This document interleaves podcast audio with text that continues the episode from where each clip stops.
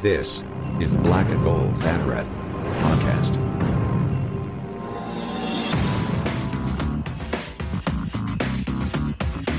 Now, here are your hosts, Jeff Sharon and Eric Lopez.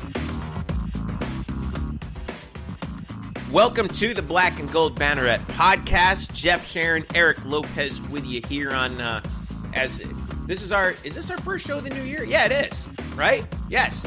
First show of 2022, Eric Lopez. Here we are. Remember back when like 20 people were like, "Oh, that'll happen in 2022." And and we were like, "God, that's that's like forever from now." Like and all of a sudden here we are. Here we are, and off to a doozy of a start of a year, ladies and gentlemen. Oh, stop it! Not good right. to talk So- to you. Oh God. Um. All right, we, we got a lot to talk about. Basketball, both men's and women's. Um, and we're going to talk football. The transfer portal is heating up. By the way, we have our new transfer portal tracker on the site now. By the way, which which we've been updating continuously. But we're going to start with basketball, men's basketball in particular. Uh, a little late getting the show out because we were all at the game last night, Wednesday night against um, who the heck was it? Temple. Um, I've already see. I see. I should probably play because I have a really short memory. um, it- We probably should also introduce who we got on here right now. and that was you Kyle you Nash, we were at the game. of Yeah. Yes, Kyle Nash, the student of the game who covers UCF basketball, joins us here in the first segment. And uh, uh, Kyle, how are you? Happy New Year. to you gentlemen as well i love the short memory reference that is definitely the something that comes up in my article writing up the temple game Bing! thanks Yeah. for the opportunity for the uh the plug there as well as the tracker i i, I wasn't introduced yet so i couldn't officially ping that yet as well because know, All right. Well, you're here. You're covering basketball for us. And the last time we talked, wow, we were so happy about the Michigan game, 85-71 win over the Wolverines to end 2021. And since then, uh oh, Sunday 12 point loss at SMU and Moody Coliseum. Okay. Last night, the loss to Temple. Um, 66-62 in a game where UCF had this thing in their grasp in the final minute and lost it. Um, the uh, I mean, I can go over the stats from here to from here to eternity, but uh, you know, Temple shot. Uh, let's see, what, what did they shoot? Forty seven percent for the game, held UCF to thirty nine.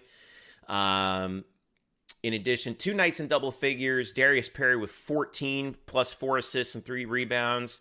And Young, 12, five rebounds and three blocks. But uh, uh, UCF, particularly in the well, I mean, they actually shot better in the second half than in the first half, but not all that much better.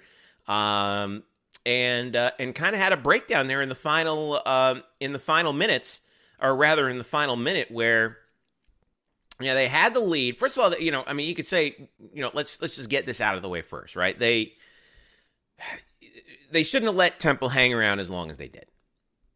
Um, but you know, nonetheless, you know, it's still a conference game. You know, you're it, it, Temple's shorthanded, no head coach, right? Aaron McKie was not there. They were missing a few key players, but you know, let's give Temple some credit. They were they they were hanging around, but UCF had a 62-58 lead after Brandon Mahan made his second consecutive three. He was scoreless up until that point. right Hit two consecutive threes late in the second half. Uh, in that in about a minute span to put UCF up 62-58 with 128 to go. And then all of a sudden, Temple starts hitting shots and UCF stops. Zach Hicks hits a three to cut it to one. Um, and then a uh, a, a shocking uh, jump ball turnover um, where it, a lot of fans were really upset about the call. I actually thought it was a good call. Um, where Ty Freeman kind of got caught protecting, you know, kind of putting himself in a fetal position with the ball. And I don't know who it was for, I think it was Nick Jourdain for Temple kind of came in, put his hands on the ball, forced it, forced the held ball, and the possession arrow gave the ball to Temple. And then Damian Dunn uh, hits a three to put Temple up two with seven seconds to go. Uh, the late turnover by Darius Perry, who I, I don't know if I couldn't see if he dribbled it off his foot or what, in but the post game he said he dribbled it off his dribbled foot. off his foot. Yeah, and then and bang, just like that, you've lost two straight games in conference.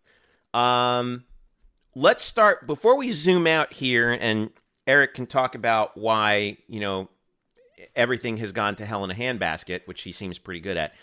Um, you give us your evaluation of what the heck happened here.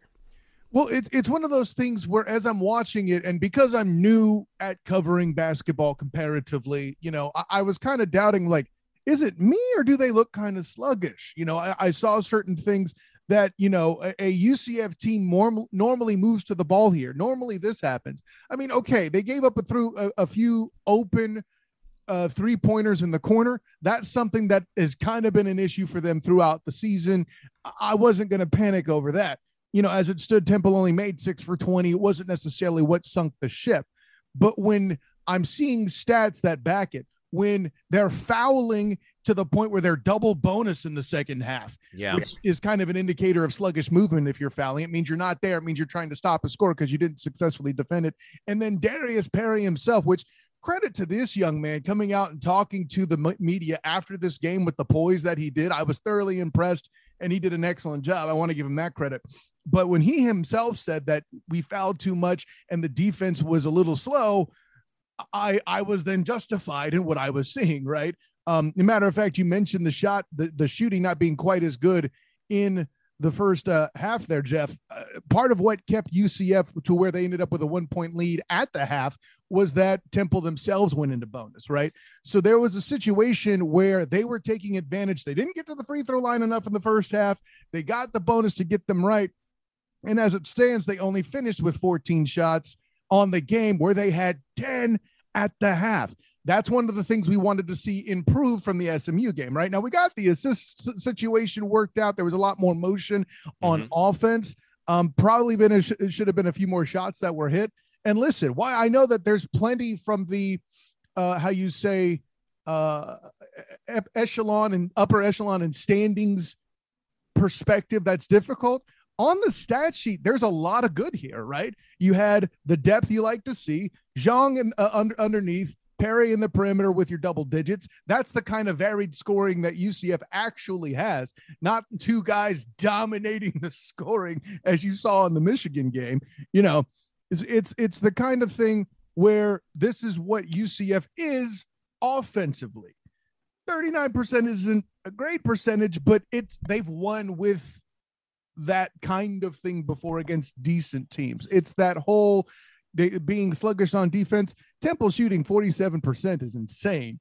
You know, Coach Dawkins himself even commented that. And then they're also down Strickland and Forrester. That's that's along with the coaches you mentioned. That's not something That's that not one- even including Battle, who's been out for the year with a knee injury, who's an all-conference performer for Temple. Yeah, right. Because he's been out so long. That ship for me kind of has sailed because they're kind of used to him being out. But that is a good point, Eric. It's Yeah, just- and and, and he, I mean he wasn't there for the first game in December anyway. So right, right, right. Yeah, but um, uh, uh, listen, there was like I said, there was a lot of good. And while C.J. Walker only had seven points, I mean nine rebounds. The big men did their job. You're noticing uh, uh Jamille Reynolds getting in there too. They got a good rotation underneath. But the uh, you know, I'm not I'm not going to sit here and say that say that Brandon May had had a bad game.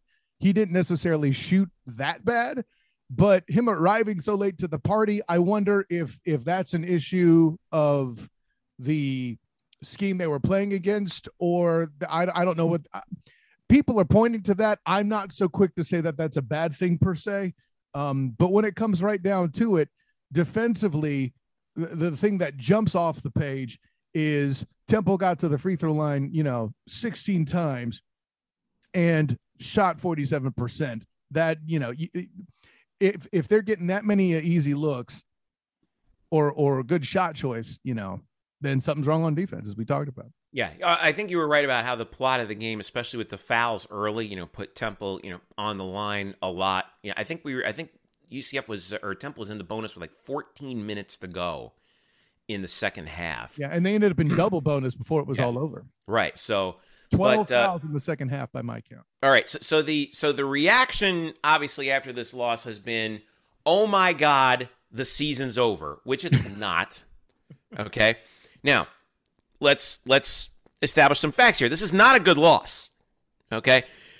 UCF right now stands at 9 and 4 overall, 1 and 2 in the conference, tied for 6th with Temple by the way. That was Temple's first win in the conference season. Houston and SMU were 2 and 0. SMU's won 8 in a row by the way. Wow. So, let's give them let's give them some credit. Um this was a Temple team that uh, I think I had it. I think I had it right here in. Uh, oh yeah, uh, on a tweet. So uh, according to KenPom, Temple's ranking now is 128th. Not not ideal. All right, but Eric, why is it that we're everyone is freaking out about this loss when we still have 14 conference games to go? Because this goes down as the worst loss in the Johnny Dawkins era. That's why this is. Uh, disagree. Loss. Disagree. And disagree. Find, find me a worse loss. Find me a loss where you lose to a I'll team t- that was shorthanded. I'll tell. I'll their head you, coach is probably only going to win four. Which I'll one? give you one. 2018-19, the year that UCF came within an eyelash of beating Duke, they lost to FAU, who was 162nd. That was at, like two games into the season. Home. It's a non at home. They lost that game. And that was two games into the season. Teams lose bad games early in the years. They figure themselves out. Not in Is January. Not, not to a short. No, no, it's not. No, it's not. See, that's a misconception. We're not early because here's the problem. This is not a. We're not in a normal season anymore. Here, we don't know how many games are left in the season. There, we just lost a game postponed this right. Saturday. Saturday Saturday's game with Tulsa has been postponed, not canceled. Postponed. But I'm telling you, it's going to be hard to reschedule games this year. The way the schedule is panned out, and this won't be the last time we're going to have this conversation about. We don't know that. I'm pretty confident. Like, there's no way. Like, we're in, you know, it's miserable. It's a miserable time in society in general, in the world. But anyway, nonetheless, not a great time to get to lose a bad game. This is like a golf tournament. You want to avoid when you don't know what your rest of your season looks like.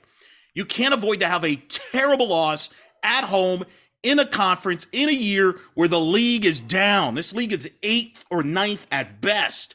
And Temple is going to be bad. Like they're going to be worse than that figure. Here's the problem. Just from that loss alone, UCF dropped from 48 to 64. Wow. In the net rankings. That is a massive drop. You just basically wiped out your Michigan win. That's what you just did with that. And the disturbing thing, like the SMU loss, SMU is good. To your point, Kendrick Davis is going to play at the next level. They're a top team. I'm not bothered by that, but there's a there's a disturbing trend in the, in the SMU game and the Temple game. This team does not close out half halves well in these two games. Remember in the SMU game Sunday, they were up seven with about three minutes to go in the first half. Kendrick Davis goes to the bench with two fouls. SMU ends the half on a 10 0 run to go up three. Mm-hmm. Second, late in the last five minutes of the second half, SMU game, there was a five point game. Anybody's game. SMU pulls away, outscores them by seven. They win by 12. Temple game, you both were there.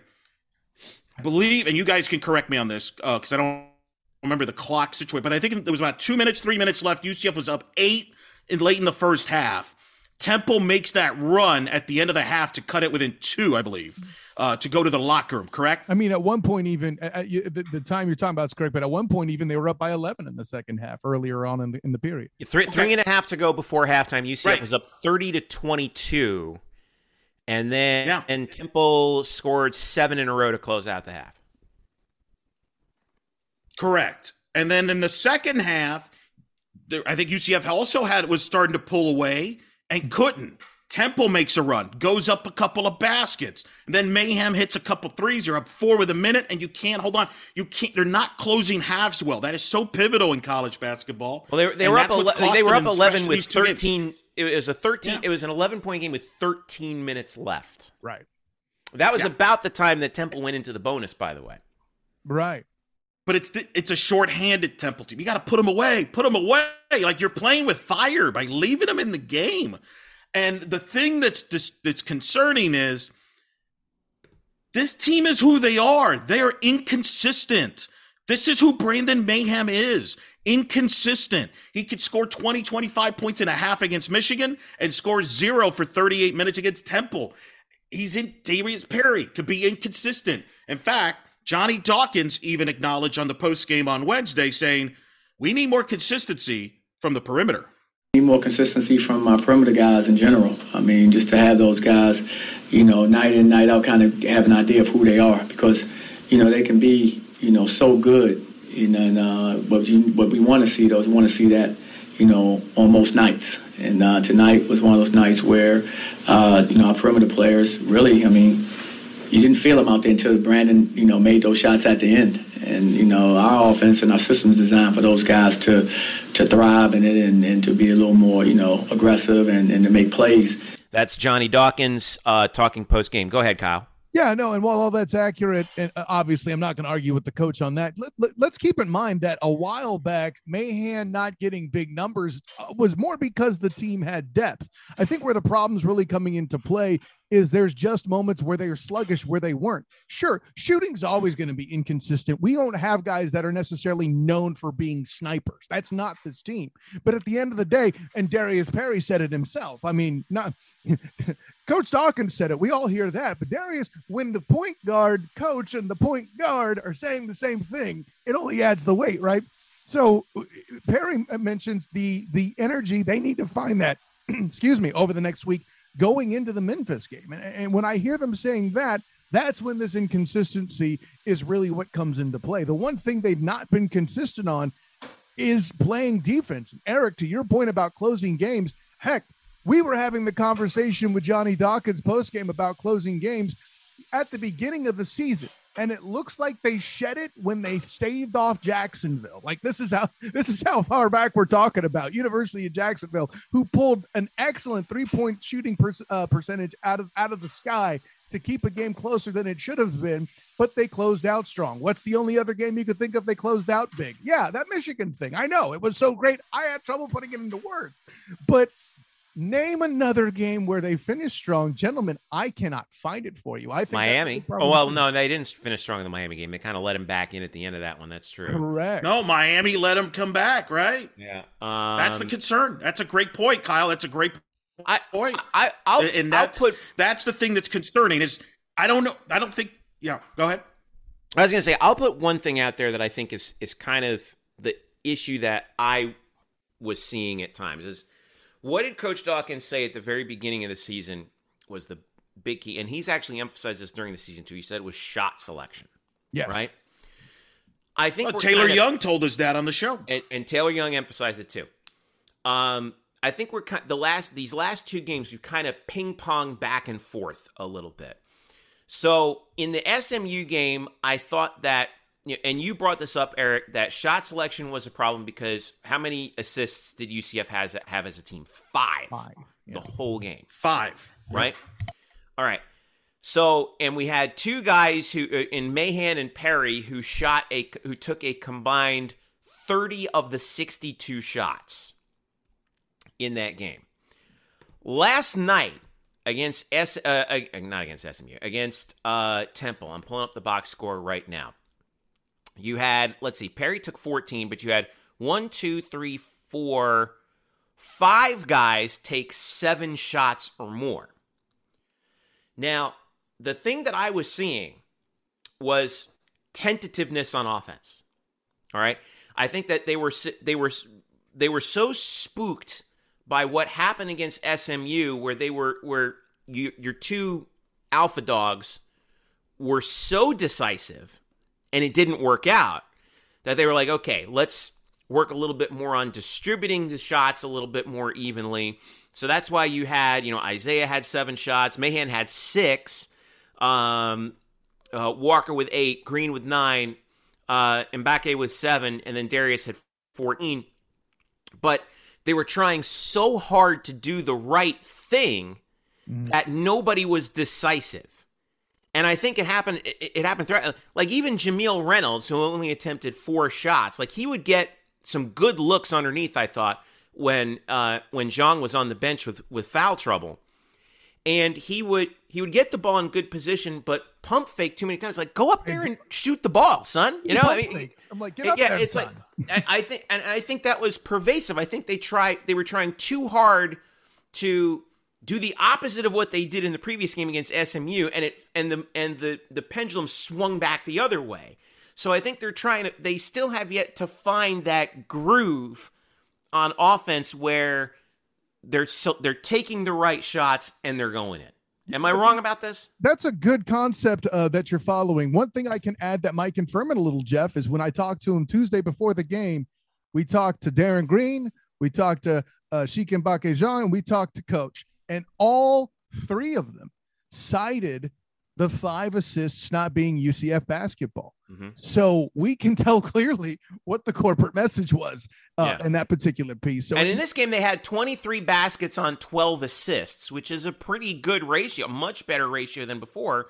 But still, here we are sitting with the same result, right?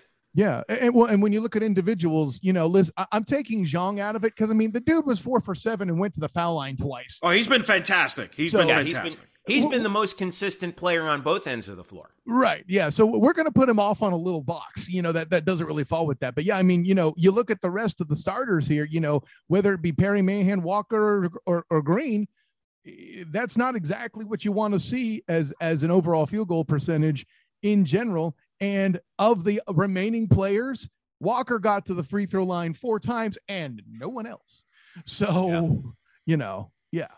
Yeah, and, and then the other thing, That's I mean, not a good saw, they, they, were, and in that second half against Michigan, what did we see? We saw decisive shot selection. Oh, we saw That's what happens when you're when you're eight for eight from three point range in the second half. Like it would it, when when Brandon was open, he was taking the shot. When Darren was open, he was taking the shot. And and and this and I think we also have to give you know, we can say it's this is UCF's fault all we want. Let's give some credit to Temple because sure. they played excellent hard nosed defense in, and, and, I was watching it at the floor level. Um, they were switching extraordinarily well in that, especially in that second half.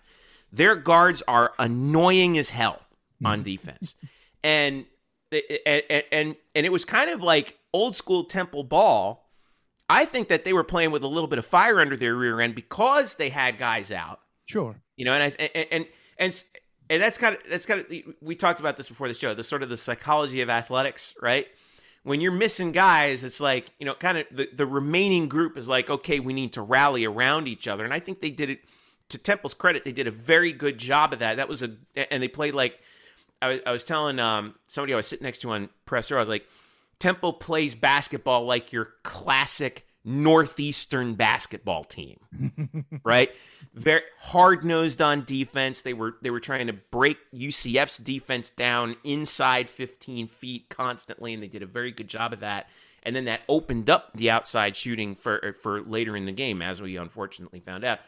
Um but let's give let's give temple a little bit of credit too because those guys are on scholarship also yeah and um, but again, but, if you close them out, we're not having this conversation. And again, okay, but back, it, but everything they, you they also have said. to somewhat allow you to close them out, and they didn't do that. Uh, and I think UCF helped, and I think that's the problem. This you don't know what we're getting on a uh, a game to game on half to half. I mean, look, I remember doing the night shift with Drew after the Michigan game, and to Drew's credit, I will give him credit. He said, "Look." I'm not going to get superly excited about this victory until I see more consistency from Brandon Mahan. And that's the problem is we that's what's so frustrating. That's why I think a lot of the fan base is frustrated because we see the potential of this team, right? We see the potential of this team and at, when they could play at the highest level, but it's just not consistent. And I think, quite frankly, uh, Drew's skeptical, and I have to be skeptical moving forward on I don't I, I don't trust this team to put it together for 10 games in a row. Why should I? There's Man, no evidence know, that they've ever done that. All I know is that we've had this conversation year after year. We were saying the same things 3 years ago. No, we didn't. No. no, no we yes, didn't. Yes, we did. All, uh, the, no, we didn't. Here's the difference. Here's the difference. In 19, you had a top 25 defense in the country. In fact, top 10, depending on which categories you were looking at. This defense is not as good as that. They're 79th in defense efficiency. They're not a dominant defense. They're an average to decent good defense. Offensively, that 19 team, you knew what you were getting from BJ Taylor and Aubrey Dawkins. They knew their roles. I'm not sure this team knows their roles necessarily from the standpoint. For example, Isaiah Adams has just not been able to find a rhythm all year off the bench or starting. He hasn't been as good as last year. Brandon Mahan comes and goes. Darius Perry comes and goes.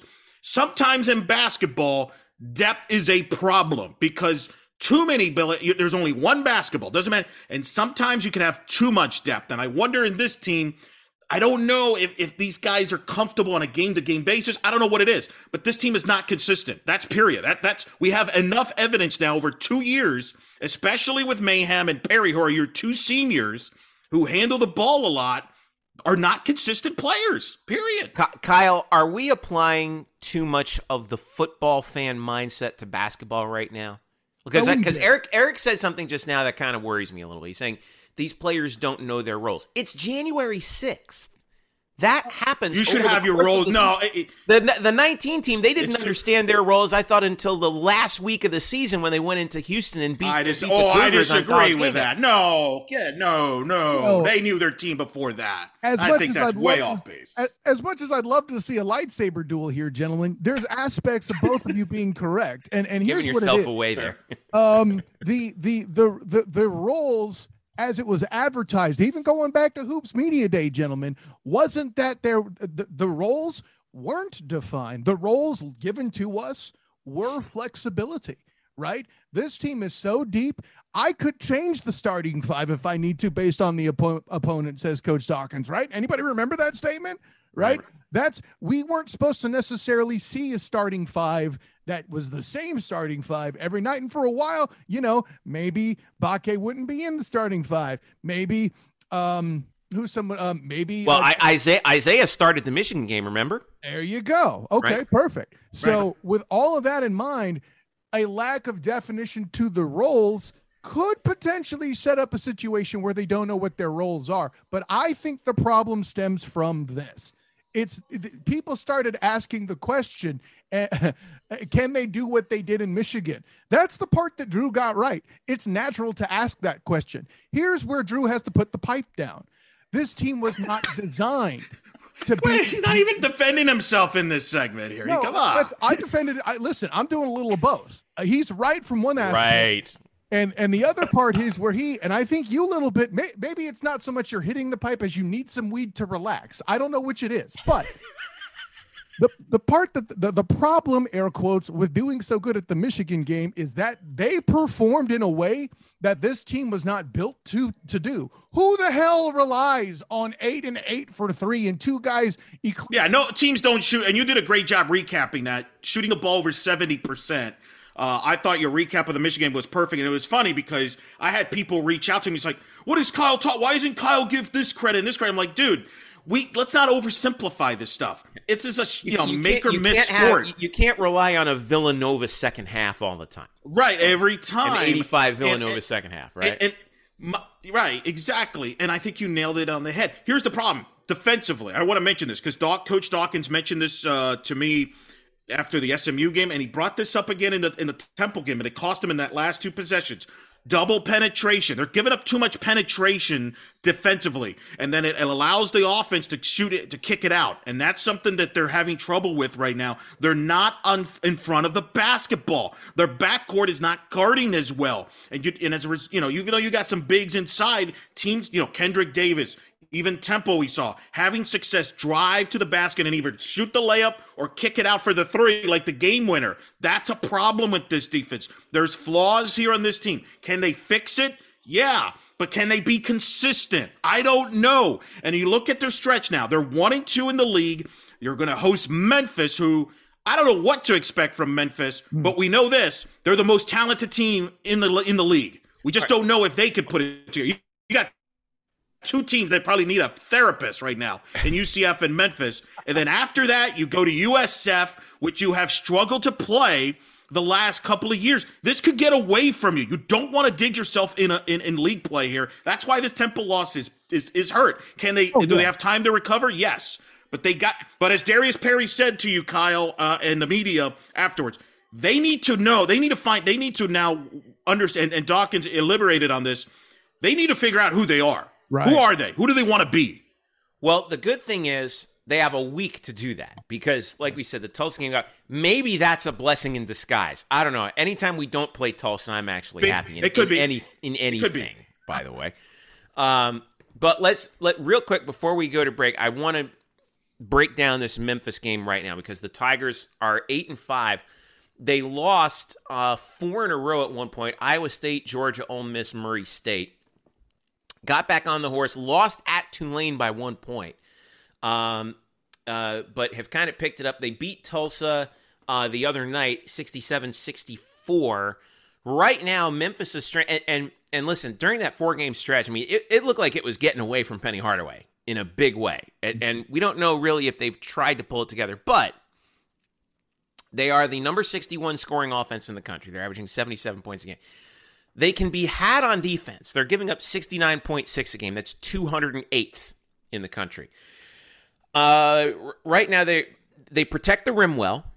All right, 11th in the country in blocks, but they turn the ball over way too much. They're they're they're uh, it was a 270 273rd in turnover margin. Now, this team can be had in the backcourt is what this looks like to me. So, what do they got to do? Kyle, what do you need what do we need to see from this team at home on uh, on on Wednesday the 12th if they want it because you know, winning is the great deodorant, right? You beat this Memphis team, all of a sudden, hey, this thing got turned around real quick, right? Hey, there's a reason why there's a deodorant out there called Sure. All right, it improves your confidence. All right, that's a thing. Okay, uh, but you know, I'm glad you mentioned turnovers there, Jeff, because it reminded me there might actually be something from this game that the UCF team wants to emulate more than anything else. A mere ten turnovers. Yeah, they took care of the ball. Yeah, and and the only other time where they had fewer was again that Michigan game. Listen, like you can sell that on dang eBay at this point. It's maybe the best basketball you'll see in the Dawkins era. Period. Who knows? Um, it's a shame that Michigan turned around and lost to Rutgers to kind of uh, muddy that water a little bit. But I, I know. Don't remind me. I watched that. Let's not too. talk I'm so- about that.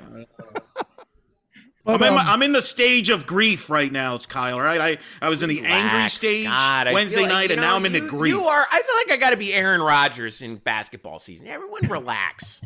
Oh, Oreo. You um, know, Yeah. Uh, God, it is early I like the January, cr- man. I like the group. I'm a basketball guy. We can make the tournament. I don't want to be just a football school. That's so shallow. I agree too, but you can't apply the football team mindset to basketball. No, You're but I'm not. Have No, no, bad but I'm not- losses.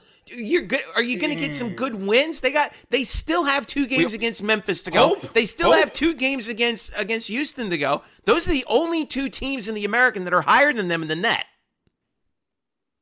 But here's the problem. Memphis, we'll see. Uh, You mentioned turnovers, Kyle.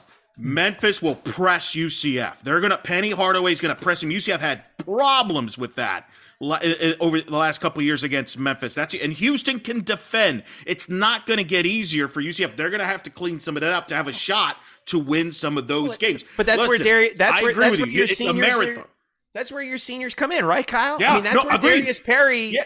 You know, your senior point guard. This is this is his show. This is his show on Wednesday night. I feel like this year with this team, and I can't speak to Memphis history like you guys. You're going to kick my butt uh, knowing history every day of the week. I get that, but Don't sell yourself year- short. But this year, I feel like when the press has been applied to UCF, the gaps left in the in, in the uh, front court by the opposition are uh, are a bigger reward for UCF than the risk of having to stare through the press. They get through it and then they get the ball for the two. You know, okay, so they might have a few extra turnovers. It's a full court press. But I've come to find that their ability to score and find shot selection easier is is comes because the defense is more spread out. I mean, that's the physics of it. The danger of a press, if if you don't have people that can run with you, is that you break it and you get an easier opportunity because of it.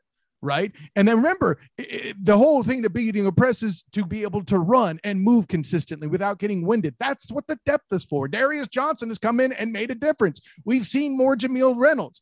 You know, I feel like the press is something that could play to UCF hands if they continue to protect the ball as they have. Right. You certainly don't need one of those 19 turnover games to start creeping back in and, and have it spiral uh-huh. worse and give Eric more am- ammunition to, you know, be skeptical and worried. And, and there's plenty there. I'm not talking trash, Eric. I'm, I'm just saying it's the last thing they need is another. I am. Fair. But I say all, All of the above to say If this. Dawkins is tipping, no, All right, so so UCF against Memphis uh, Wednesday. if Dawkins is tipping goes in. Damn it! This it. game's Eric. This game's on E ESPN Plus. wait, wait a minute. Which one? The Memphis game Tulsa was No, I supposed to be Memphis. Game? No, I don't think But the so. Mem- uh, no, the Memphis game says right here on the schedule. Sorry, that's my dog Lucy in the background. Um, says ESPN. oh, it Plus. is. Yeah. That's a So wait. bummer. I don't know what to tell you. I hear Eric complaining about tip- tip-ins when when Bake's been doing what he's doing. Come on, man. I don't know. I'm just saying, if we would have had I that just- tip in two years ago, man, Listen, we got. three years ago. Uh, listen, this is what I'm saying. We Still haven't have, gone over that.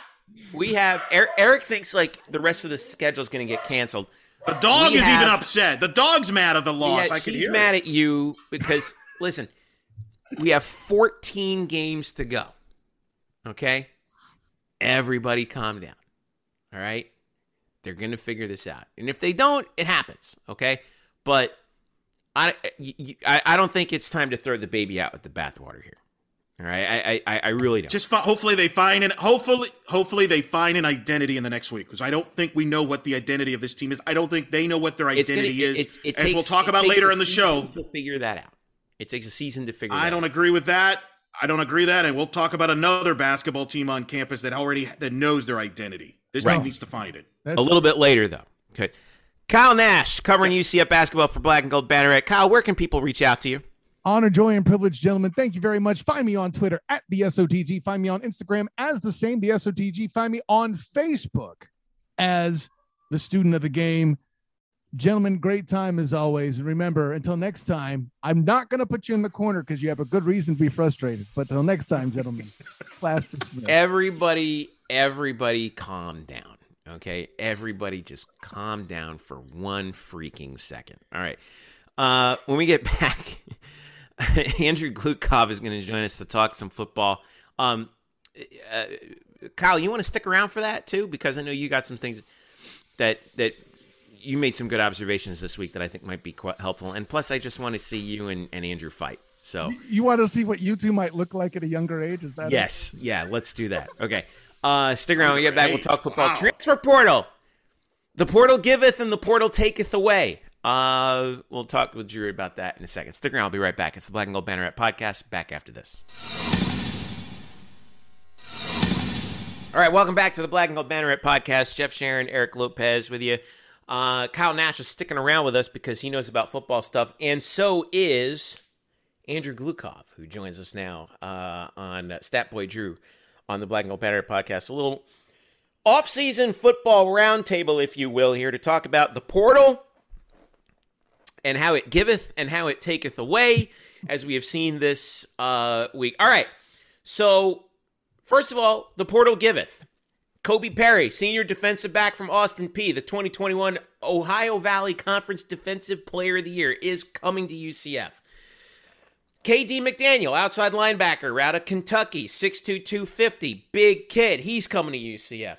Terrence Lewis, five star recruit, number one linebacker in 2021, missed last year with a torn ACL, but he's coming to UCF from Maryland. Wow. Holy smokes, UCF is getting guys, right? The portal's great. Hold on a second. Tatum Bethune goes to Florida State. we talked about how uh, uh, who did we have? We had uh, obviously Dillon Gabriel, who initially chose UCLA, has now actually chosen Oklahoma because that's where Jeff Lebby is going. Okay, whatever. Uh, Titus Mokiao Atimalala is also leaving uh, via the via the portal. Um, gee, I wonder where he's going to go. Uh, the, the uh, so as we said, the portal giveth, the portal taketh away, and I got into a debate with some, with some UCF fans on Twitter who are saying that the portal has ruined college football. All right, that everything is ruined. It's terrible. There's no quote loyalty end quote anymore. Um, everything is you can't connect with a team anymore. Everything's guys, and and and I said and I've said this before, and I, I want to know what each of you guys think here. I think the portal is great. Okay, and I'll tell you why. We know exactly who is totally invested in the program, who wants to be at UCF. And that applies not just to UCF, but to every other school. Okay. You don't have guys who would rather be somewhere else but are having to play out the string because they have no other options. They have the options now. All of you guys who play, and you and this by the way does not just apply to sports. This applies to every collective endeavor there is. There are it is a lot easier to succeed when everyone buys in. Right? We know who buys in. Right? If you don't want to be here, if you don't think UCF is great, if you would rather be somewhere else, go somewhere else. Right? Go find your happy.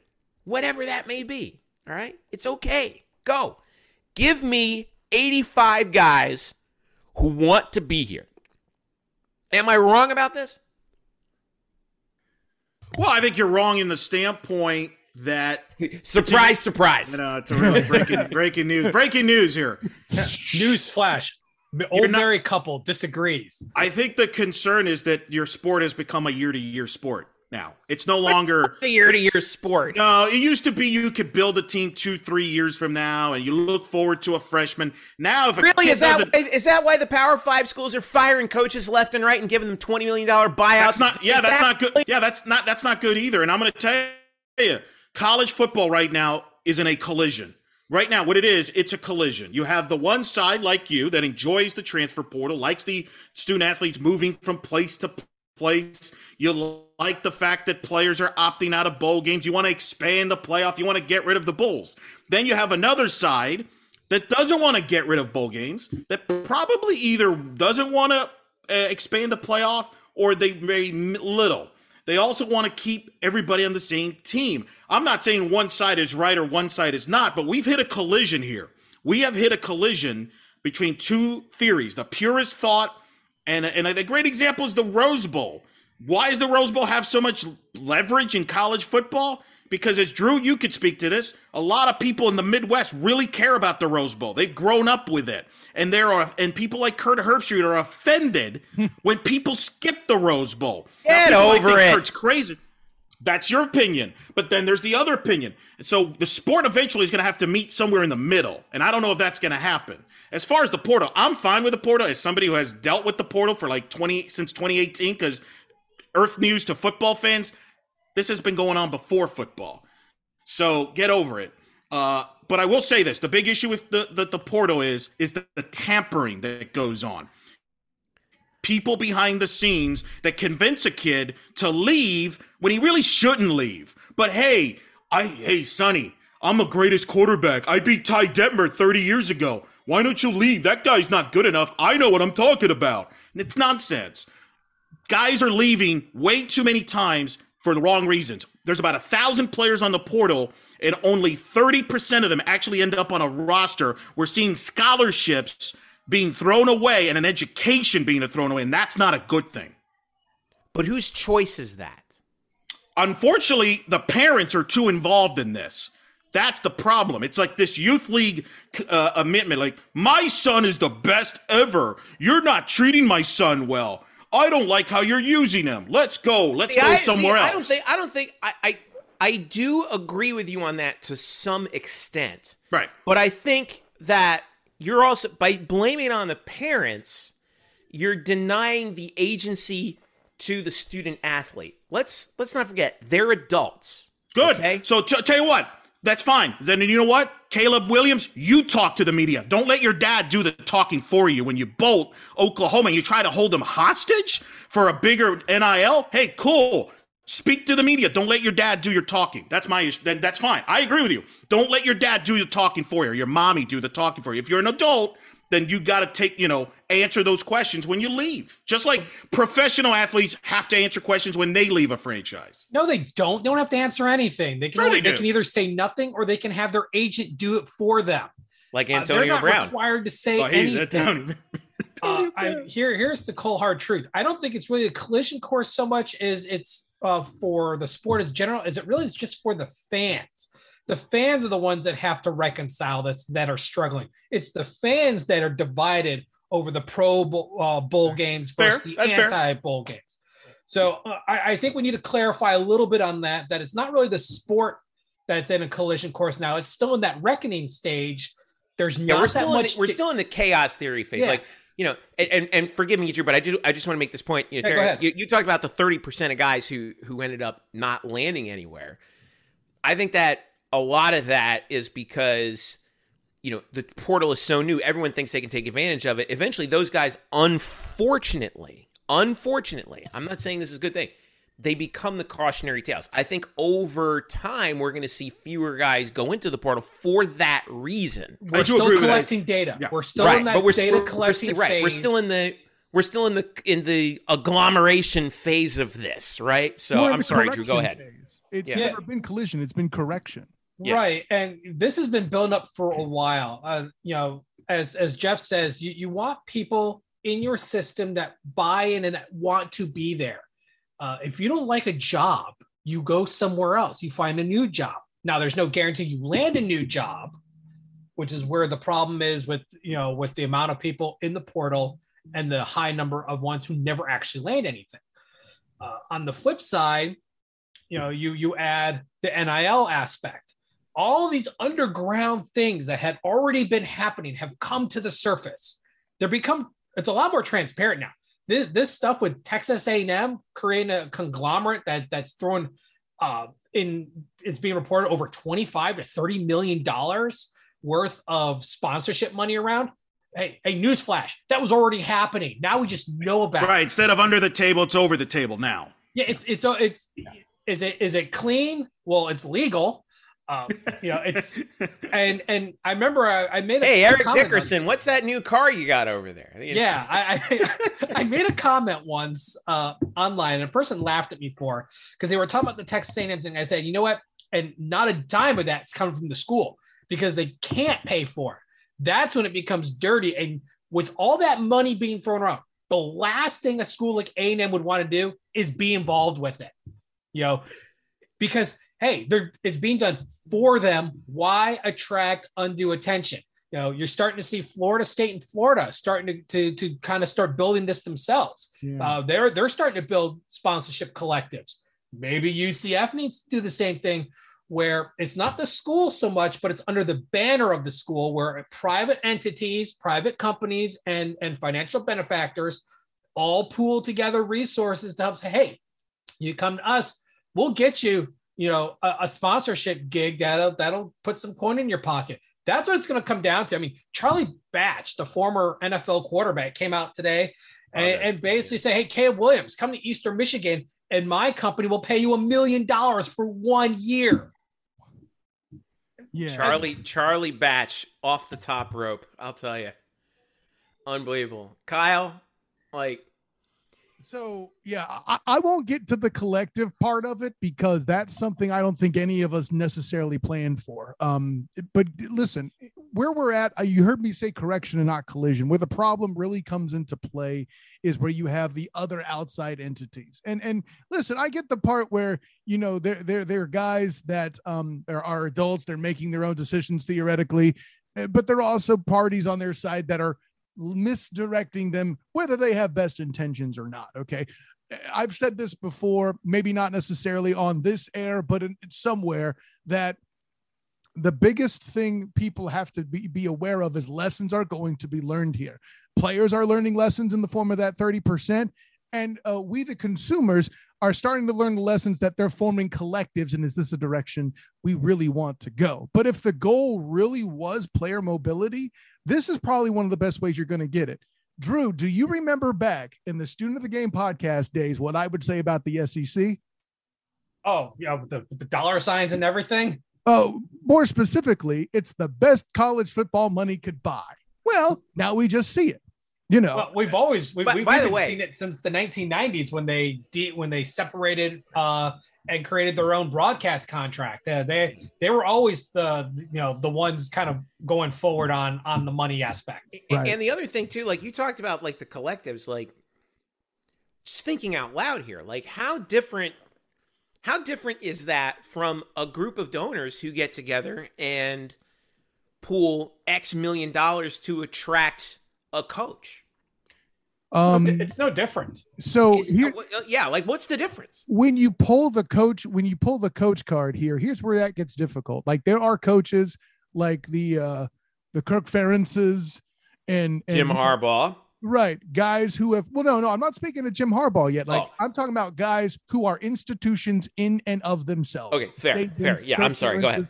Like, no player is staying at a damn college for 10 years. That's a fact. They can't. They can't, even if they could. We tried. You try. I mean, I tried.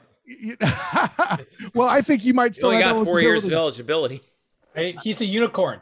Yeah. I, At I mean, point, don't- Kirk Ferentz is a unicorn. Well, uh, uh, I mean, I, I, I yeah, I get it. I, I'm speaking to you know things that aren't necessarily uh, occurrences. I, I would argue that a coach who has seen the success or are unicorns should be rewarded thus. And I think when we perceived this whole NIL situation, it would be the unicorns that would draw the money, the quarterbacks, the star players that would become thus. As and you know star players on the various teams too. I'm not trying to cut out the other sports. I know there are more sports than football et cetera et cetera. But that stars generally speaking or olympians in some of the uh, other sports you know that take place at the university and even crack you know gender barriers all that stuff i think they would be ones more inclined to get the athletics but even speaking as an offensive lineman, I never expected an entire O lineman group to be sponsored by, I don't know, a furniture moving company or something like that. Oh, it's right? perfect. You know, so All you I- can eat buffet. I think that's the part we're still trying to account for is we were looking for those unicorns that I'm now calling it thanks to you, Drew, uh, that that were the true driving forces to a university's success and might deserve a reward for their loyalty and performance. Not every, you know, not literally every child walking in or adult, sorry, not every college student walking in should be entitled to the NIL, in my opinion. You know, you need to take some snaps and do something. You got to earn that. Well, and I think that's why I, I think I've talked to a lot of coaches in various sports. I think they like the NIL because it's it, it's not up to you, right? It's up to how you the player and the performer and marketing. Now, you know, it's not necessarily the best player sometimes, but, but that's a whole other story. But you know, I spoke to a compliance person that works in the SEC and, and in the Big Twelve. You know what the three top most demanded sports for NIL has been? It's been football, mm-hmm. men's basketball, and softball. And then gymnastics is fourth. Why is that? Because all you can identify certain individuals, whether it be quarterback, football is the most popular sport, basketball, individuals, you can identify them. Softball, you can identify a pitcher, you can identify that, you can see their face. Same thing with gymnastics. That's part of it. Um, the one concern with the transport, I think Jeff, you remember this. I think Greg Lovelady told us this in a couple years back. What he didn't want is to this turn into a situation where certain program, you know, a certain programs become a farm system, quote unquote, for other programs. That hey, you're de- you take the time to develop a player, and then when they're ready to go, here plucks in a major program and plucks them away for a couple years. That was his concern. Uh, I don't think that's going, you know, that's necessarily going to happen because as we've seen. Every program gets plucked. Oklahoma's been plucked. They've been raided, right? Correct. So I It think we've a lot learned that. more on when coaching changes too. Right. Right. That's a huge part of it. But Drew, you made a great point, and all of you have made great points on this segment too. By the way, Jeff, I agree with you. I think this will slow down because that's happened in the other. Sp- this was. Uh, we have to be very. Stop yes, the yes. presses. It will Go ahead. slow down. The thing that, that that hurts football, it seems like it's a lot because it's got the biggest roster. People got to remember this, right? Like I remember in um, after the softball season, people were flipping out because like, oh my god, eight players are in the portal. What's wrong with the program? That mindset has to stop. Just because players enter the portal does not mean you have an issue in your program. It just means the player wants to move on to play, have more playing time, or play for somebody else, et cetera, et cetera. I think it's the same applies in football. You might have 10, 15 guys enter the portal, but remember, there's 85 guys on a roster. So you're going to have a, a big number. The big thing that I agree with Drew, and I forget if we did it on night shift a couple or on this podcast, Drew, was you've want some dates, some deadlines would help. One of the things that kind of I think is right now the fans are struggling with, and I can understand this, is I think the transfer portal is like free agency, except in free agency, for the most part, you know when that player's contract is up. So you can prepare for that. There's so a like free if you're an agency Atlanta period. Exactly. And so like if you're the Atlanta Braves fan, you know that Freddie Freeman's contract's coming up.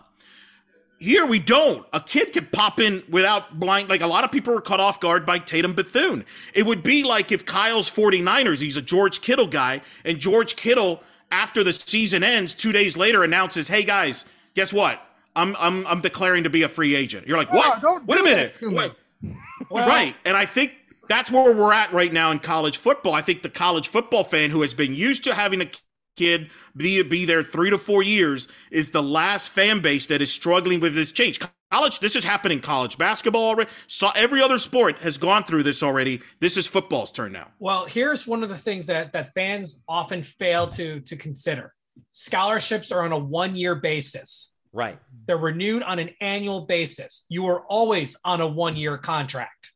That's the thing that that college sports fans really don't notice because it's not talked about. Scholarships are singular. You know, But it's each central year to a player's renewed. perspective too, man. Wow, you kind of blew my mind with that. I, I didn't even think of that. That's a good exactly point. and that, that no, that's no, kind of what it's i'm true. getting at is yeah. we don't think about that we we think as the whole oh you're on you're you've been brought on scholarship you're good to go no there's no guarantee that yeah a ucf is going to renew the scholarship of a player you know you know Right. Say I'll- something I'll, give you. A good, I'll give you a good example. Like you know, we've seen. obviously, we've seen some real contributors. Like let's just let's just use UCF as an example. All right, we've seen some real contributors go, but you know, let's take a look at. Okay, so for example, a guy like uh, K- uh, Kayvon Ahmad, who is a sophomore, one career catch in 17 games. All right. Devontae Dawson, who had four tackles last year, opted out in 2020. Um, Caden Robinson had one catch for his career. It was for a touchdown. Justin Menard had zero catches in eight games as a wide receiver. In the past, and I saw this like in in the two years that I worked in in the athletic department, you do see this. Guys would be on scholarship and then they would go away, and we wonder where they went. Well, you find out that you know when they met with the coach after the after the season, they said, you know what, uh, we're going to give your scholarship to someone else. Yep. All right. And then what happens? Well, what's your what's your options? You can walk on, okay, quit, or go somewhere else. Now, there's a little bit more power in the player's back pocket. If a coach comes to you and says, "Hey, it's not working out," you can say you can you can turn around and go right to your Instagram account and say, "I'm entering the portal," and then all of a sudden, that gets headlines. Where before, when there was no portal and you, You just lost buried. your scholarship, you just vanished into thin air and no one knew about it. So I, I'm not I'm not opposed to this. You know, it, it- it's it, that's why I think there's there's a little perception gap here where we think, oh my God, everyone's moving around. No, there's about as much movement as there was happening before. We just didn't hear about it quite as much because now we have a tool by which we can hear about it. Go ahead, Kyle. And to look at it uh, from the truly Scrooge McDuck capitalist greedy sort of way, this gives the program all the license it could to pull the scholarship and reassign it to somebody, right? Oh, well, you have the portal, so you know, try your opportunities up elsewhere. Meanwhile, we're going to give your scholarship to this guy. I could I could very cynically call that a win-win concept. Well I, the the uh, we've said the portal giveth the portal taketh away You know, Correct. last year, UCF benefited heavily from the portal. But here's the here's this is actually let's use that word again correction. This is a correction. You're seeing a lot of players leave this year that did not leave last year. Number of them are are newer players. Why? Because you know, especially first year players, they all signed in almost all of them in December. The coaching change didn't happen till after that. It Right. A lot of these January. guys, a- a lot of those guys from that 21 class, they, they, they signed for to, to play with Josh Heupel. Right, and like you get the class, one right? free transfer. Right. You you get one free transfer. If you transfer a second time, you have to sit out a year. Uh, that that's the rule. Normally, Right. it was used to be the only you know you transfer at all, you sit out. Now it's you get a freebie. Mhm. So instead of just cashing it in immediately, okay, they they they tried a year, you know, see how it went. You know, some redshirted, some played, and then it's like, oh, you know what? Eh, This new staff it just isn't right for me. I'm gonna go. This should have happened last year. This they should never have signed, but because of the early signing period and when Ah, coaching yes. changes happen, they're stuck. I'm actually not a fan of the early signing. I think that's actually causing more problems. I agree with that. The early signing Yeah. period. Yep. Eric, weren't you saying that? Eric or Drew, one of you guys was weren't you saying that like there's some grumblings right now amongst the coaches that Well, there's a yeah, there's that they, rumblings that they that they might do away with the early signing period. yeah, they or they might push it back to February, like it what you know Well, only. that was the original. That was the normal signing Yeah. day. Was in February. Yeah, that's the normal signing period. I mean, I think I think it makes perfect sense. I mean, sure, it makes it harder for for you know or you know spring enrollees. You know, uh, maybe maybe make it like late January, push it up a couple weeks. You know, kind of meet somewhere in the middle. It's still after the season's over. You know, the in January, January fifteenth is usually when that the football year is officially over. Contracts ex, uh, end. You know, of assistants and new ones kick in so maybe somewhere a little bit after that, like a week or two after that, right before the beginning of the next month, would be a great time to have the signing day. The coaching changes happen. You have players now have a chance to say, "Hey, I'm going to back off, and I have an opportunity to look elsewhere because other schools can take advantage of that, and vice versa." You know, oh, hey, that coach just signed with that school. I want to check out that school now. I, it can work both ways, but what we're seeing now is a correction of what should have happened last year happening now. And people are freaking out because everyone's leaving. But one, as you said, Jeff, it's a huge roster. It really isn't that big of a of, of a chunk. Uh, you Well, lost said some that, some good caliber players like you know Gabriel and Bethune, but I mean good guys have also come in. You know, you've had Armstrong come in. You you've had you know Bryant come in. You know, you're gonna you're gonna win some. You're gonna lose some, Yeah. and it's just it's the nature of the beast. Kyle, And- you're chomping at the bit. Go ahead. Yeah, I, I am because another aspect too. I, I know particular guys who have skin in the game that agree with you. Literally every coach in a pre bowl game press conference of the four I was at agrees with you guys that doing away with the early signing period and having it go back to the way before is would be preferable. They would be point blank. They hate it, Listen, even including The, the irony is they're the ones who wanted the early signing period to begin. and they with. realize how bad it is. yeah, when they realized they were getting offered ten million dollar a year contracts in December, like, oh yeah, yeah, maybe, uh, yeah, I'll take it. I gotta go, and then they look bad. Yeah, or another example, you could be stuck in a press conference on uh, on a signing day instead of with your team, as was the Right. case with you know uh, Coastal Carolina's Jamey Chadwell and uh, um and and those of that ilk, right? The ones that we're trying to get to jump up to the next level. Uh, if you're somebody who believes in the evolution of the G5, right? It, it, it creates some awkward situations. I'll tell you that much. I mean, that that's some awkward moments where you're supposed to be prepping for a bowl game, and and you're stuck having to do other stuff. I mean, granted, you have to wear multiple hats when you're a head coach. You're you're you're part politician. You're you're part handshaker and baby Yeah, shaker. uh, there- I, I Uh, get the people who say, "Hey, you signed up for this." It, well, yeah, I mean that's part of the package. Yeah. uh, and you have That's certain. why you make the big bucks. But I, well, you know, now that they've gotten a little taste of that of that water from that fountain, they realize it doesn't taste so good. All right, so so But- so, so this will be. I want I want to wrap this up by by pulling it back to UCF one more. All right, so we saw we've seen so far four guys, and by the way, we got some news today. Uh, actually, the last couple days, a couple guys are coming back for that extra year of eligibility. Isaiah Bowser, number one, tremendous for UCF. Sam Jackson's coming back. Anthony Montalvo's coming back on the defensive line, so that's good four guys in the portal. We had one guy who we thought was coming in, um, kind of reverse field a little bit. So, uh, but we're looking at as far as outgoing guys from last year 1 2 3 4 5 6 7 8 9 10 11 12 13 okay 13 14 guys have left all right you think we're going to see another 10 more? Uh, Drew, I want to start with you. You think we're going to see another 10 more pop in by Groundhog's Day? By Via- Groundhog via, Day, The, via the portal to, Uh, you know, to it- kind of fill may- in those spots that were that were emptied out? I don't think it'll be ten. Uh, I don't think it'll be that high. Uh, I think they may get to like six or seven, eight at the most. Um, Okay. I think they're gonna they'll, they'll try maybe get one or two signees. And then they'll just take a remember this is this is a correctional hit so it's a little bit bigger than what it should be. Uh heck there were there were players before this season even started that that left like uh, like anthony hunley left before the season even, even started.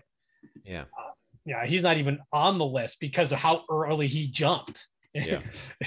so I th- this is a correctional thing. So UCF's going to take a, a net loss on this one. They had a net gain last year, and it'll balance out. So I don't think they'll get to ten. They'd like to, but you're not going to get guys just to get guys. You want people that that buy into your program, that that can, can contribute something. They're not just going to, you know, if you want people just to fill in spaces, you do a tryout and you get some walk-ons. You, know, you don't waste the scholarships. You save those for next year when you're going to go uh, just as aggressive back into the portal because there's no limit in how many players you sign from the portal.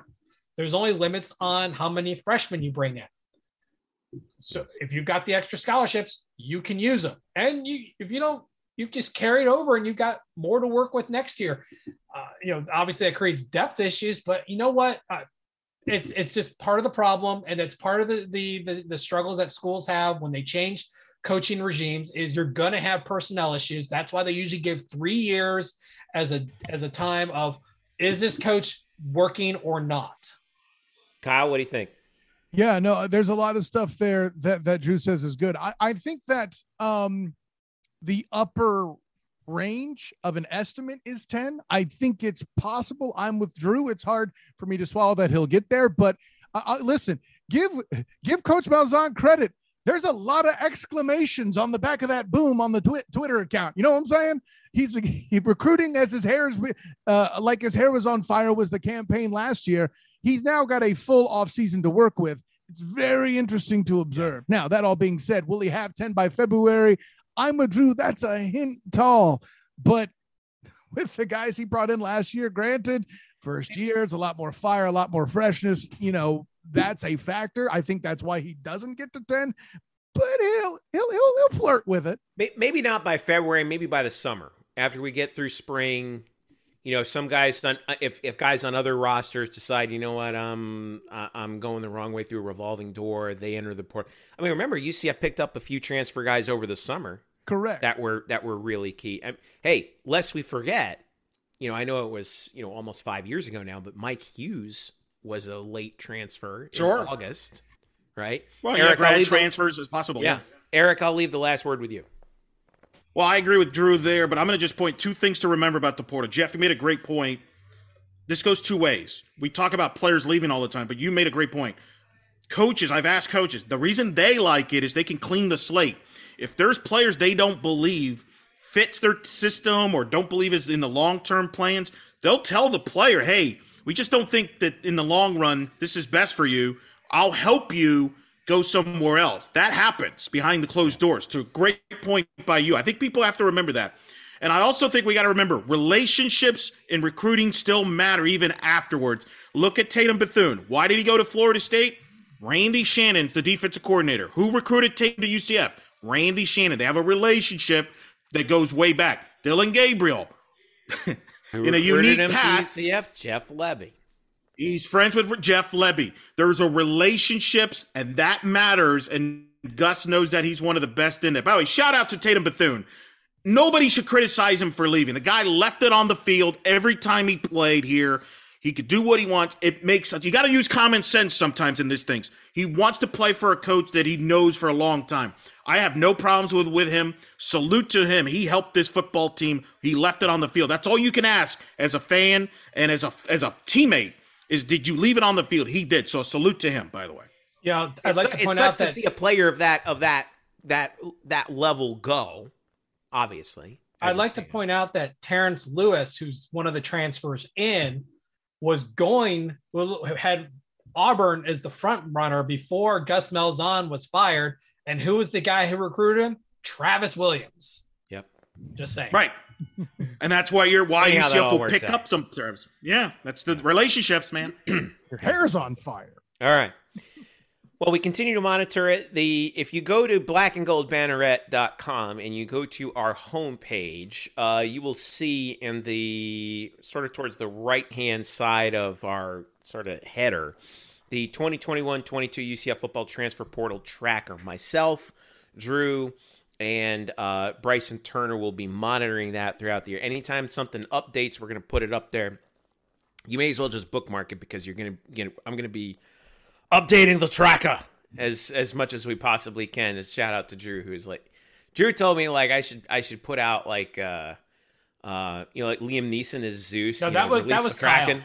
Kyle. That was Kyle. Oh, that did was Kyle. I thought it was you, No, Drew. sir, that was not me. I oh, really? I've, I've got the two of you arguing over this now. Fantastic. No, it wasn't me, but I'll, I'll gladly take credit for Well, it. yeah, but with it my wasn't me. ego, if I did it, I would tell you. But no, re- re- re- release the Update tracker. the tracker.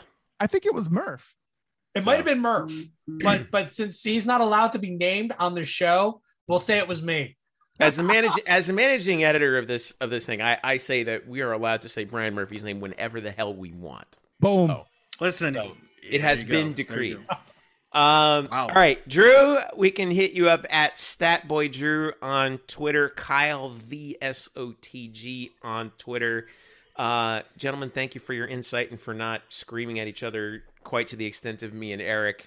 Uh, these last this last Yeah. segment. By the way, Uh, Jeff, you're in trouble now. Brian, Brian, Brian's going to Von Wagner you now for mentioning. Just so you know, just like Wagner. Von Wagner went after the crowd in NXT, he's going to go after you now. Bring Shout it out on. to Von Wagner, Cal Bloom.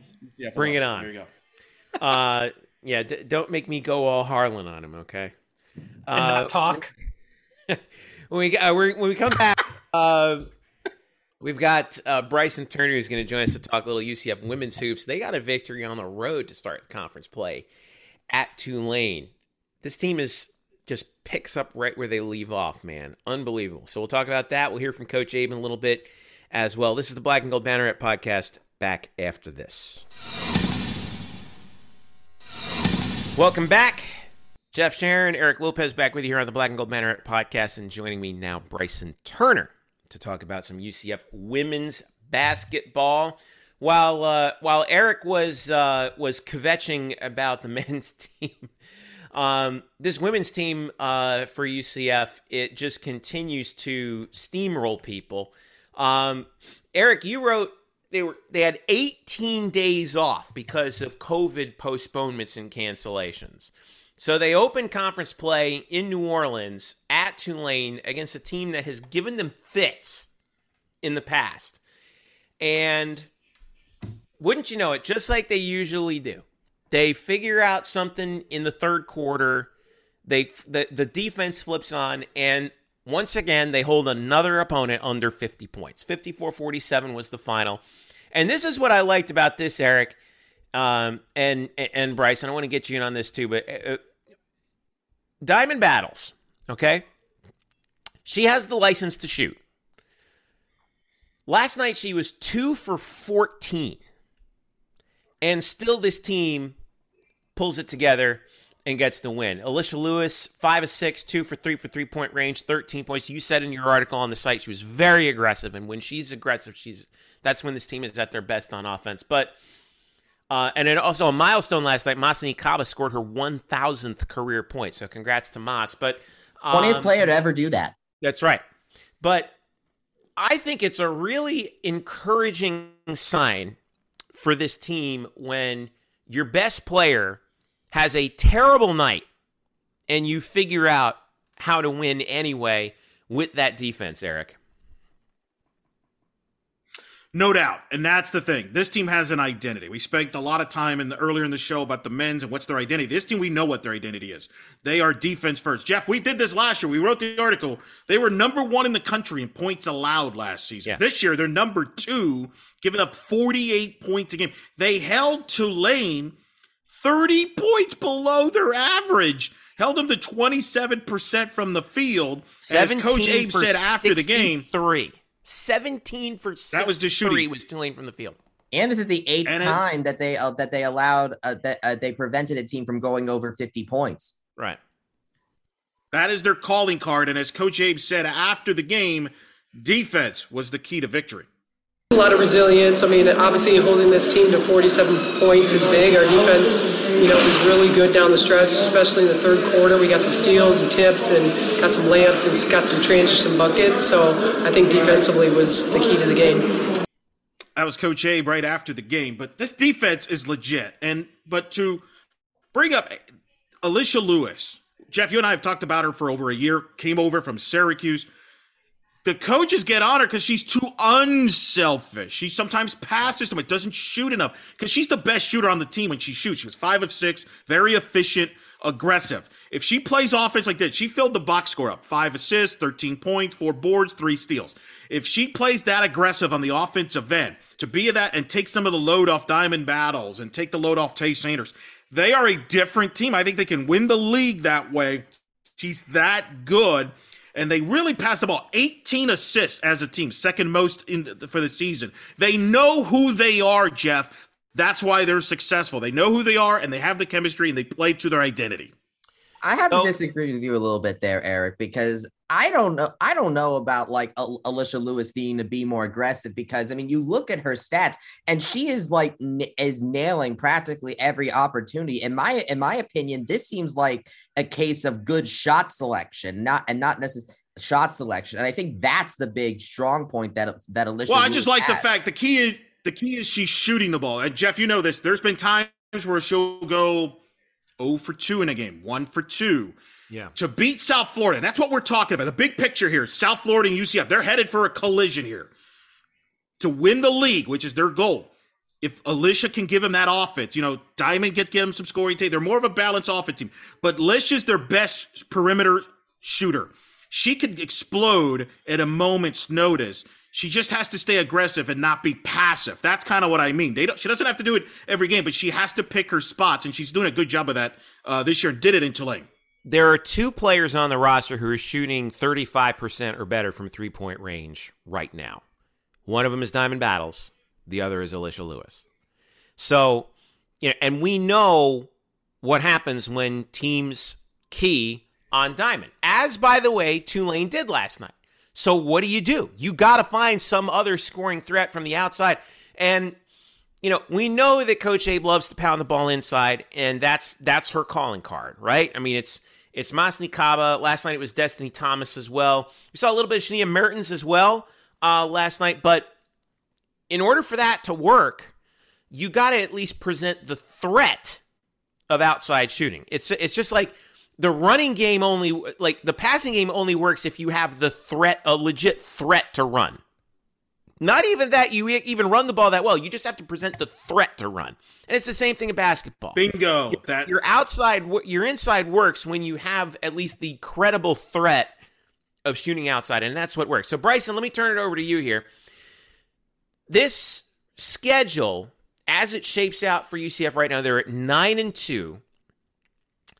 Um, they have they're at ECU on Saturday, and then this stretch coming up: Houston and South Florida Tuesday and next Sunday this is this is the key early part of the early season stretch, right? Because there's no doubt they have that game against South Florida penciled in on the calendar, but they can't look too far ahead right now because you know what are we looking at right now in terms of the uh, in terms of everybody else we see in front of them. Well, we're looking we're looking at a call. I, I think the big thing is that you UCF just needs to make sure that their def, defense holds when you look when again that is their I- identity. But but I think the other thing is that obviously people the, uh, these other teams like like they tried to do with battle, they're gonna go, going to scheme again against that. And so uh, one thing I really noticed is that the offense started off a little pretty sluggish in the first half, which I can understand a little bit. They've been off for 18 days, so I can understand being a little rusty. But eh, but what really saved the team this time is offensive rebounding, and I think that offensive rebounding is going to be a huge key for the for this team for, for this team in this sort in this sort of scenarios because that is what kept the game close very early on. Uh, I believe halftime statistics. I posted those while I was live tweeting the game on the Black and Gold Banner Twitter account, and UCF had over had double the offensive rebounds that Tulane that Tulane did, and that was why the game was the way it was. I mean, when when Diamond Battles goes two for fourteen, I mean, you're going to need some offensive rebounds in order to make in, order to make up for that, and they did that in the first quarter. Now, Tulane did gain ground in the rebounding total in the second half, but that was when the UCF offense finally got got going, and Tay Sanders and Alicia Lewis did their did their thing and and, and ended up get, do, getting the game. Also in the fourth, also in the fourth quarter, the team did a lot better job of getting to the free throw line, and that's something that they definitely need to make sure you they try to do on a more consistent on a more consistent basis. They got to the free throw line. UCF got to the free throw line ten times in the fourth quarter alone. In the entire game, Tulane went to the free throw line, uh, had 11 free throws the whole game. So I think go- they were aggressive. They were aggressive in the glass. Destiny Thomas had 11 boards. Kaba, that's their bread and butter. They go to East Carolina. Can't avoid a trap there because then you got Houston. Jeff, you know their coach very well. They were yep. just on the outside, Ronald missing Hughey. in the NCAA's last year. Ronald Hughey. That'll be a big home game Tuesday, and then South Florida, obviously the big one on Sunday the 16th that everybody circled. So. Yeah, I would keep an eye on that SM. I would keep an eye on that SMU game too because they're starting off conference play pretty well.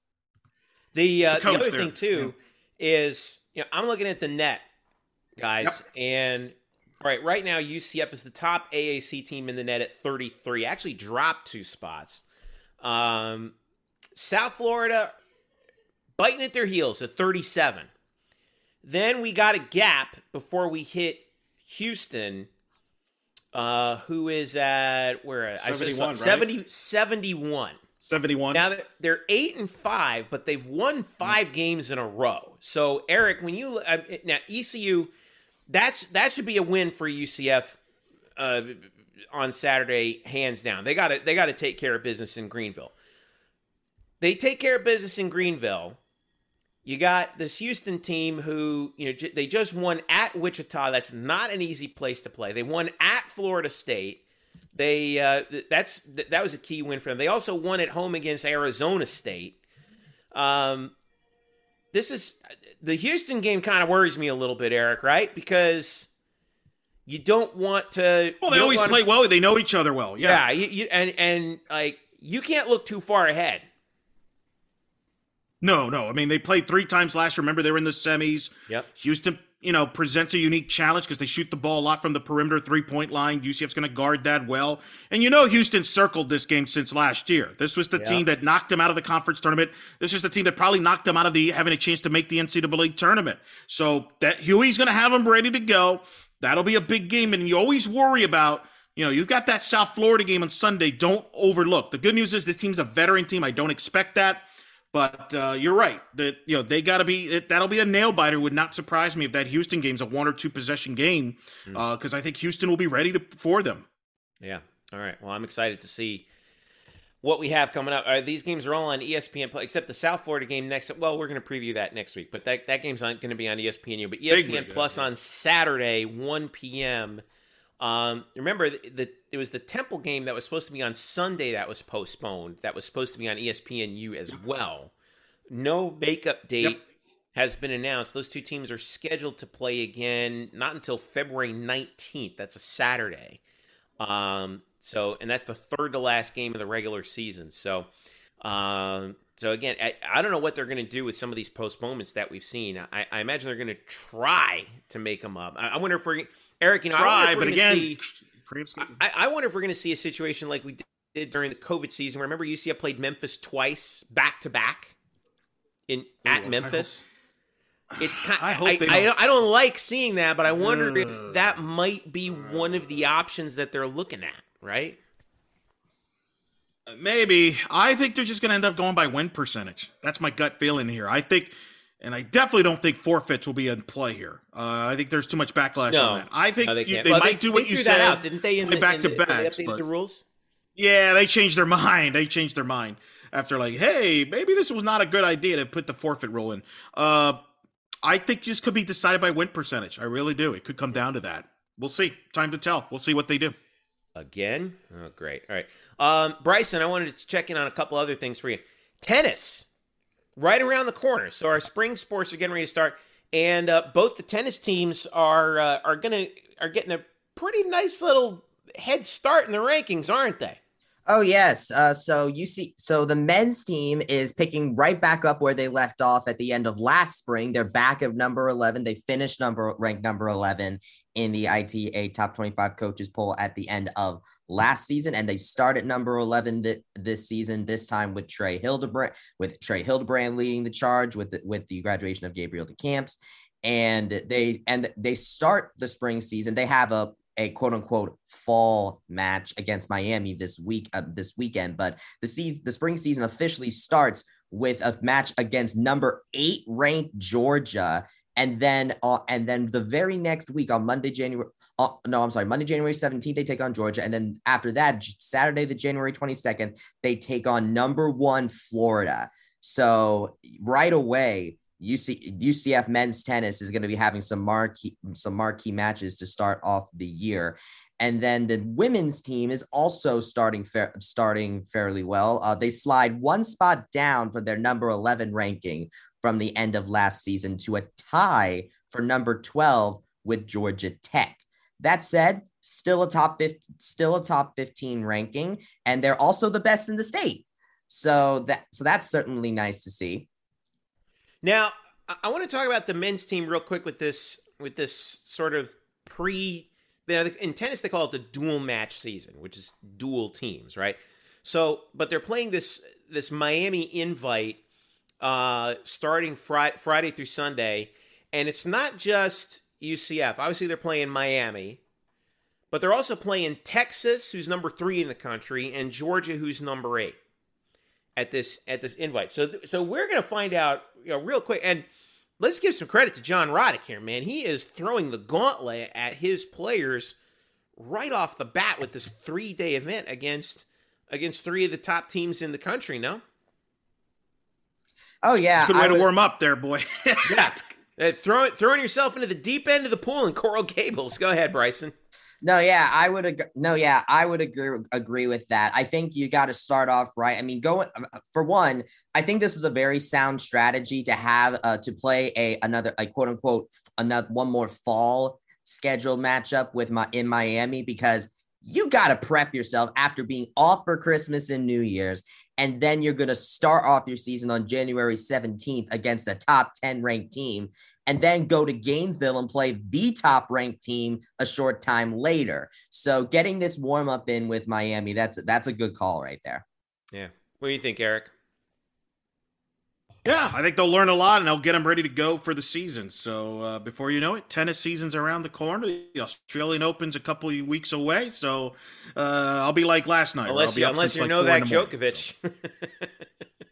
Well, unless you get your visa, yeah, we don't want to. We, we don't have time to get into all that, but yeah, that's a whole other sideshow there. Looking I'll, forward to college tennis getting going though. Yeah. I'm very interested to see who Trey Hilderbrand's going to do doubles with because he's a part of two ranked duos with uh Bog, his partner from last season, Bogdan Pavel, but he also got ranked with Leighton Cronhay as well. So I'm very interested to see how that doubles matchup is going to work out this season. Well, we, we may get a shot at seeing that uh, this coming weekend at that Miami invite against Georgia and Miami and Texas. So, all right, Bryson, where can people uh, follow you? Because you know, uh, when the spring sports start firing up a little bit more consistently toward the end of this month, you're going to be following them pretty tightly. So, how can people uh, follow you? You can find me on my Twitter at at it's Bryson Turner. I've also been I've been doing a lot of the quote retweets following the uh, the announcements by the senior by the senior players announcing their return, Isaiah Bowser, Samuel Jackson, and Anthony Montalvo, while this podcast was being record recorded earlier yeah. on. So, uh, uh, and congratulations on those guys coming back. And uh, yeah, you can just follow follow me there at it's Bryson Turner on Twitter. And, and also thanks to you for keeping uh, for keeping us honest on the on the transfer portal tracker that we have on uh, black and gold banner uh, dot com as well. We could have had a player named Booby. I mean, I feel I feel so sad about that. I I I, lo- I, I love nicknames. We have Flash yeah. Robinson. We could have had Booby Curry. Jeff. Yeah, you're yeah, yeah you're sad about that. I, anyway. it's just sad for like a moment. You're not like, the one who has to scream, who would who would have had to scream that at 45,000 people multiple Saturday multiple multiple times on a Saturday, okay? I'm just saying. All right. Hey, anyway. hilarious. The student section would love it. Yeah, yeah. I can I can smell the Schadenfreude from here. Anyway, um, uh, make sure you follow us at blackandgoldbanneret.com. You can follow. Uh, by the way, thanks to Kyle and Drew. You can follow uh, Kyle at the SOTG for the student of the game. You can follow Drew at Statboy Drew. And thanks, of course, to you, Eric, at Eric Lopez Elo. And you can follow me at Jeff underscore Sharon on Twitter. Follow us collectively at Black and Gold Banneret at UCF Banneret underscore SBN. Follow us there, UCF Banneret underscore SBN. Also, facebook.com slash black and gold banneret. If you don't subscribe to our podcast, make sure you do on either Android or Apple devices. If you do subscribe to our podcast, we appreciate you very much. Make sure you leave us a rating, comment, and let us know how we are doing. That'll do it for us here on the Black and Gold Banneret. For Eric Lopez, Bryson Turner, Kyle Nash, Andrew Glukoff. I'm Jeff Sharon saying thank you for listening. This has been Black and Gold Banneret podcast. Enjoy the weekend. We will catch you next week.